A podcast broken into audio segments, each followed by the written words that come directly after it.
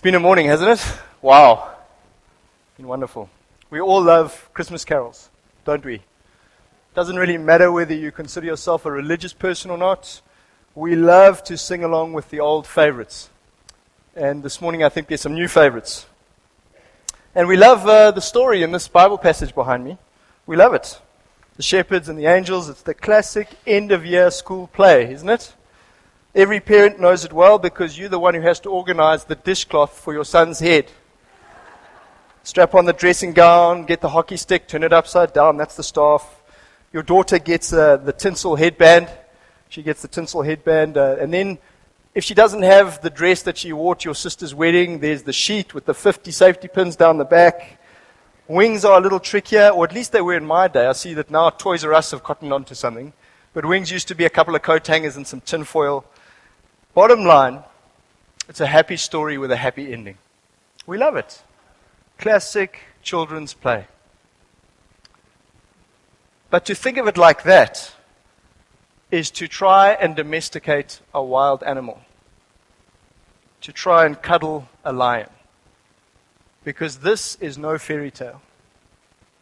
How do we know? Well, first, Luke, the man who wrote it, was no Hans Christian Andersen. He was a doctor historian, man of science. He set out to, write an accurate eyewitness account, a history, not a bedtime story. And second, this doesn't read like a fairy tale. Another man of science, Sir Isaac Newton, said, There are more sure marks of authenticity in the Bible than in any secular history.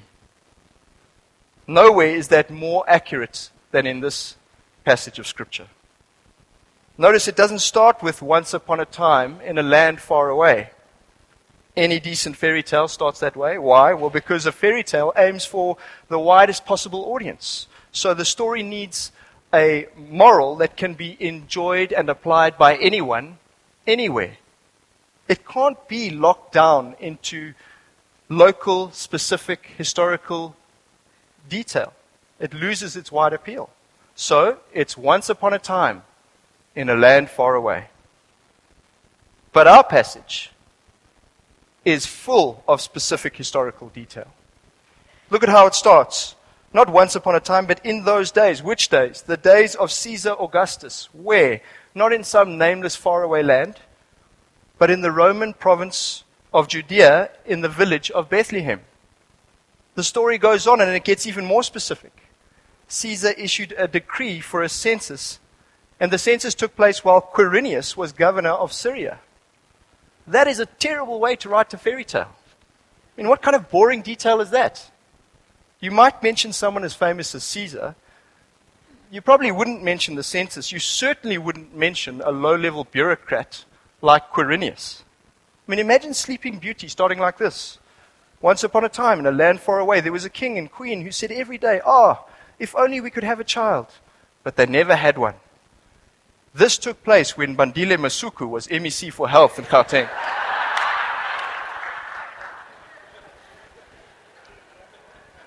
you see how ludicrous it is? Homer's Odyssey starts like this Tell me, O Muse, of that ingenious hero who traveled far and wide after he had sacked the famous town of Troy. So Homer begins with a hero and his courageous exploits in a famous town. But in our story, the principal characters are a builder and his pregnant fiancée traveling under a cloud of shame to some rural backwater because of a bureaucratic decision taken a hundred miles away by the tax authorities. It's too mundane and real and gritty to be fiction. We find the same thing when we get to our beloved shepherds in verse 8. Now, these guys are not cute five year olds with dishcloths on their heads. They are not noble park rangers, honest animal lovers. They are rough. Shepherds had such a bad reputation for lying and stealing that they weren't allowed to give legal testimony. They weren't allowed in court. One rabbi said there is no more despised occupation in all the world than shepherds. So these guys were the bottom of the pile socially, morally. And yet, this is who God chooses to reveal himself to. Isn't it interesting? What happens when the angel appears? Verse 9 tells us they were terrified, these shepherds, grown men, tough men, hard men, filled with fear. Why were they so scared? Why was the glory of God so terrifying? Granted, it's not something you see every day, but what was it exactly that scared them? Well, the angel gives us a clue because he says to them, You don't have to fear. And they don't have to be afraid because the news is good news. It's not bad news. The good news is that a Savior had been born to them that day. A Savior from what exactly? What was it that they needed saving from that was so terrifying? Well, Luke has already answered this question earlier on in the story and in chapter 1, he describes salvation as the forgiveness of sins because of the tender mercy of God.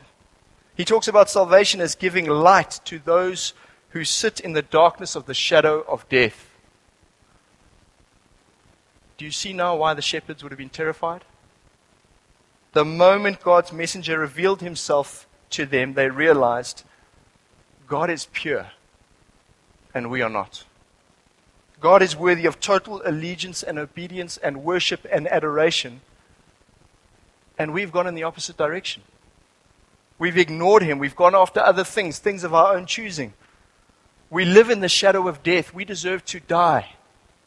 In a sense, they were naked before God Almighty that night. And in the perfect light, for the first time, they saw the reality of their own filth.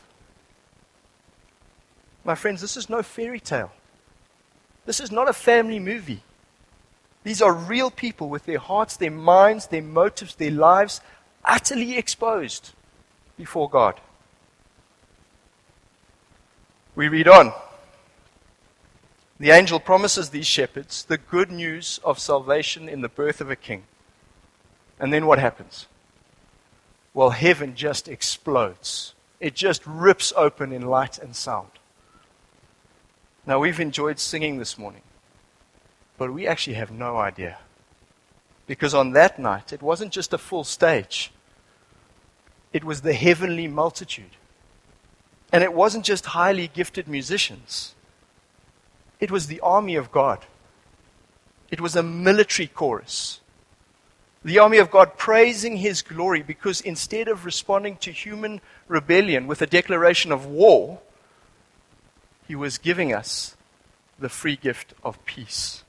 He was declaring not war, but an armistice, a ceasefire. And notice verse 10 that the news was for all people. For all people. So if it's for all people, how do we get it? it? Seems to be that peace with God is something that's on offer here. How do we get it? In the story, there are two options embodied by two kings Caesar and Christ. The angel brought the good news of a king who would save the world and bring peace. That's Christ. What about Caesar?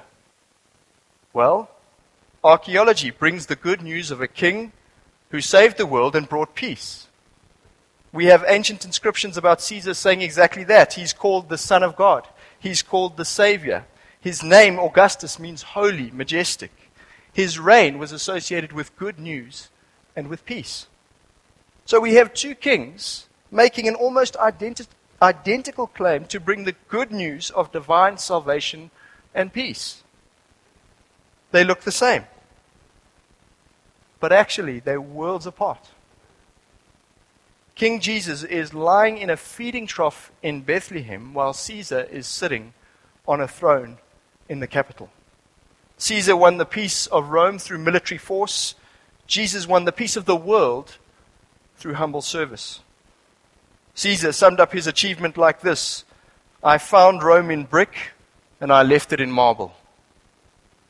Jesus simply said, Father, not my will, but your will be done. Do you see the difference? Under Caesar, salvation is man's gift to God. Jesus says to God, Look at all I've done. Look what I've achieved. Look at the marble. I'm here to collect my glory.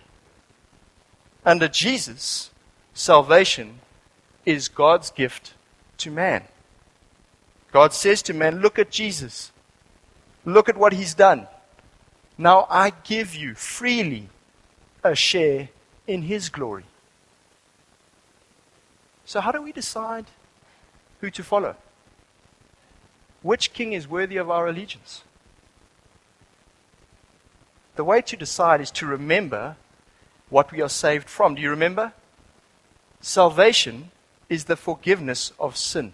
The life threatening danger that we face is sin. So, how does Caesar deal with sin?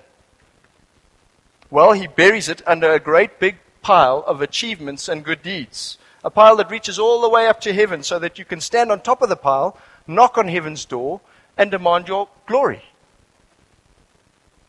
Here's the problem the Bible teaches everywhere that the heartbeat of sin is ignoring God and doing things your own way. Now, think about this with me. If that's true, then Caesar's pile of good deeds and achievements is, in fact, a great big pile of sin. Because it's his definition of good, it's his good done his way.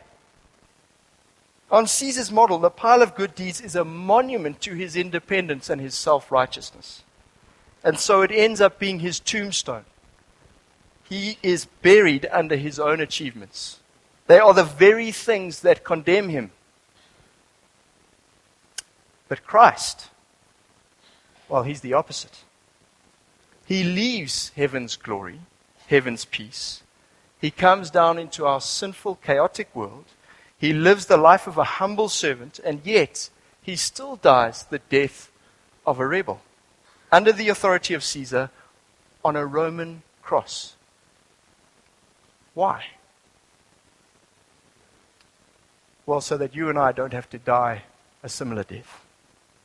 So that our sin has been punished.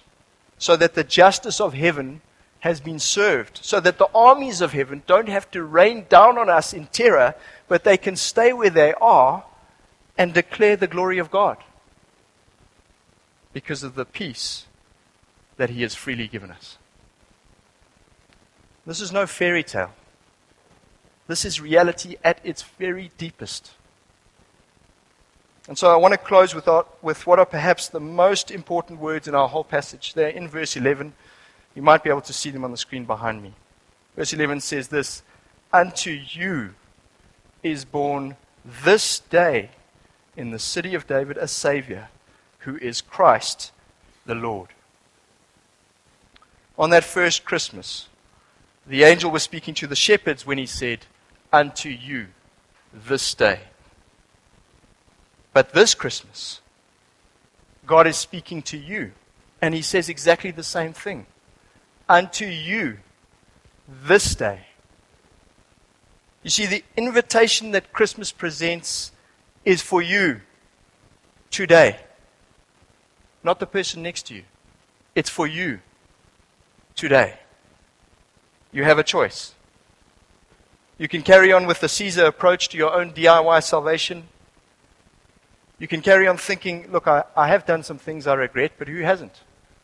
If I just keep my nose clean, keep the corporate social investment points on my BEE scorecard high, if I just keep up those annual payments to the Red Cross Children's Hospital, you know, if I go to the park, as long as I've got my dog on the leash, if I just keep along the same track, well, then if, if, if there is a heaven, I'm pretty sure I'll be in it. I'm not a bad guy. I've loved my family. I've had a good, long, honest career. I'm the kind of person God would want on his team. And when I leave this world, I'm pretty sure I'm going to be missed, and I'm also fairly convinced I'm going to be welcomed with open arms up there. Now, much of that may be true, but in the end, God doesn't care so much how you measure yourself relative to others. He's not all that interested in your assessment of where you sit on the moral hierarchy. What he cares about is how you have related to him.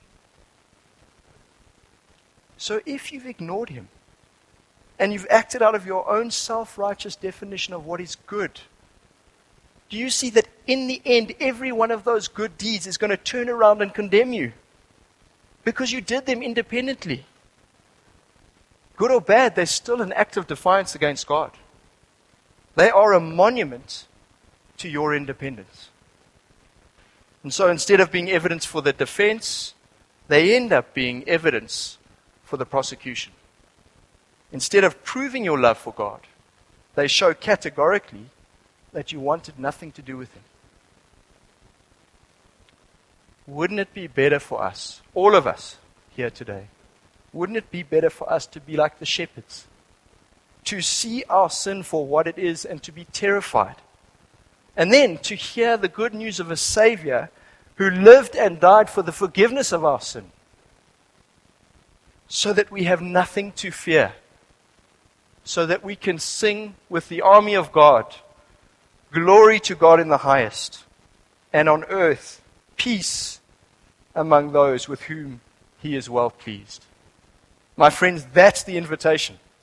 That's the invitation. It's precious. It's priceless. But it's utterly free. It is a gift from God Himself for you this day. If you want to accept that invitation, the way to do it is to pray. And you can pray in your own heart, in the quiet of your own heart, after me. Let's pray together. God Almighty, I don't understand everything, but I do know that I want what you are offering me today. I want the forgiveness of my sin. I want to be at peace with you. I want to be saved by King Jesus. I want to follow him. Please have mercy on me and hear my prayer. Amen.